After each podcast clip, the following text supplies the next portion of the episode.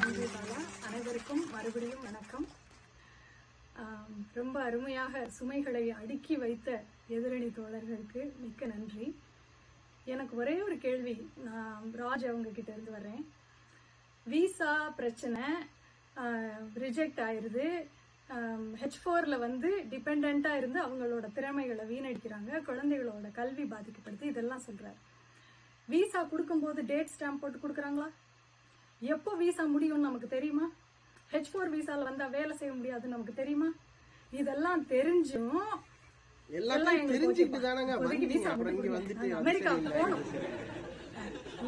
தெரிஞ்சு.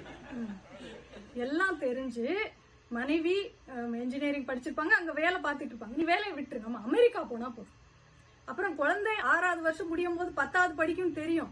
அது அப்ப பாத்துக்கலாம் யாராவது உங்களை புடிச்சு வச்சிருந்தாங்களா? இத்தனை பிரச்சனை வருதுன்னா குழந்தை எட்டாவது படிக்கும்போது திரும்பி போயிட வேண்டியதானே ஏன் போல ஏன்னா அமெரிக்கா. ஏன்னா பணம். ஆக இது நம்ம தெரிஞ்சே தலையில போட்டுக்கிட்ட ஒண்ணு. அதை வந்து சுமைன்னு நான் எடுத்துக்கவே மாட்டேன். ரெண்டாவது அவங்க விஸ்வசாந்தி அவங்க சொல்றாங்க சாப்பாடு. இங்கே மெட்ராஸ் முன்ன மதுரையில கறி தோசை என்னவோ சொல்றாங்க. கடைசியா பார்த்தா ரெஸ்டாரண்ட்ல போய் சாப்பிட முடியலங்க. நான் ஏதோ வீட்டுல பண்ணி சாப்பிட முடியலன்னு சொல்ல போறாங்களாக்குன்னு பார்த்தா ரெஸ்டாரண்ட்ல போய் அதுவும் எப்பயாவது ஒரு தடவை அவங்களே சொல்றாங்க ஒரு மாற்றத்துக்காக எப்பயாவது ஒரு தடவை சாப்பிடுறதுலாம் ஒரு பிரச்சனையா? அங்க இருந்தாலே மதுரையில இருந்தா மட்டும்தான் நீங்க மதுரை தோசை சாப்பிட முடியும். சென்னையில இருந்து மதுரையில போய் போய் சாப்பிட்டுட்டு வருவீங்களா? கிடையாது. இருக்கும் இல்லையா? அது சாத்தியம் இல்லைன்னு சொல்றேன். அது இங்க வந்தோடனே எப்படி பெரிய சுமையா தெரியுதுங்கிறது தான் எனக்கு புரியல. இன்னும் சொல்ல போனா நண்பர்கள் இவங்களோட எல்லாம் சேர்ந்து இவர் அவர் ராஜ் சொன்னாரு. ஐம்பது வயசுக்கு அப்புறம் நானும் நீயுமா உட்காந்துருக்கணும் ஏன்? அது அமெரிக்காவுக்கு வரும்போது இருபத்தஞ்சு முப்பது வயசுல வருவோம். அது வரைக்கும் யாரு கூடயும் பழகி இருக்கவே மாட்டோமா? தனியாவே தான் இருப்போமா என்ன? ஐம்பது வயசு ஆகும்போது பிள்ளைங்க எல்லாம் வெளியே போனதுக்கு அப்புறம் உங்களுக்கு தெரியாது. தீபாவளி கொண்டாட்டங்கள் எப்படி நடக்குது? எத்தனை பேர் சேர்ந்து பலகாரம் பண்றாங்க? லட்டும் ஜாங்கிரியும் க- கடையில சாப்பிட்டு பழக்கம் உங்களுக்கு. நாங்கெல்லாம் வீட்டுல செஞ்சுட்டு இருக்கோம். இன்னும் சொல்ல போனா ஐம்பது வயசுக்காரங்க ஒரு பெரிய சப்போர்ட் சிஸ்டம் குழந்தைகளை இங்க எப்படி வளர்க்கறதுங்கிறதுக்கு அவங்க ஒரு பெரிய கைடன்ஸ் யாரும் தனியா இல்ல. தமிழ் சங்கங்கள் ஊருக்கு ஊரு இருக்கு. எல்லாரும் நண்பர்களா இருக்காங்க. என்னோட பெரியம்மாவோட மருமகளோட ஒண்ணு விட்டு அண்ணனோட மச்சினை ஏன் அண்ணன் ஆயிடுறாரு? எங்க வீட்டு விசேஷத்துக்குலாம் வர்றாரு. ஏன்னா ஊர்ல இருக்கும்போது அவங்க வரமாட்டாங்க. தூரத்து சொந்தம். இங்க நம்ம நண்பர்களும் நம்முடைய தூரத்து சொந்தமும் நம் சொந்தம். இப்- இதெல்லாம் ஆங்கில மருத்துவம் அது ஒண்ணு ரொம்ப அது ஆங்கில மருத்துவத்தோட குறையா இல்ல அமெரிக்காவோட குறையா? இந்தியால உள்ளவங்க எல்லாம் சித்த மருத்துவம் நம்ம நாட்டோட தானே? எத்தனை பேர் அங்க சித்த மருத்துவத்தை பயன்படுத்திட்டு இருக்காங்க? ஏன் ஆங்கில மருத்துவத்துக்கு அங்கேயும் பயன் இங்க அமெரிக்கா வந்தோன்னு ஆங்கில மருத்துவம் பெரிய பிரச்சனையா எப்படி தெரியுது? புரியல எனக்கு. இன்சூரன்ஸ் எம்ப்ளாயர் பே பண்றாங்க இன்சூரன்ஸ் நம்ம பே பண்றோமா? விசால இருக்கிற வேலை பாக்குற எல்லாருக்கும் கிரீன் கார்டு வச்சிருக்கவங்க எல்லாருக்கும் எம்ப்ளாயர் இன்சூரன்ஸ் பே பண்றாங்க. நீங்களா ஆறாயிரம் எட்டாயிரம் கட்டிட்டு இருக்கீங்க. ஜூன்ல உள்ளவங்கள இந்த பீரியட்ல ஃபர்லோ பண்ண முடியாது உங்களுக்கு தெரியுமா? கிரீன் கார்டு சிட்டிசன் காரங்களை ஃபர்லோ பண்ண முடியும் இப்போ.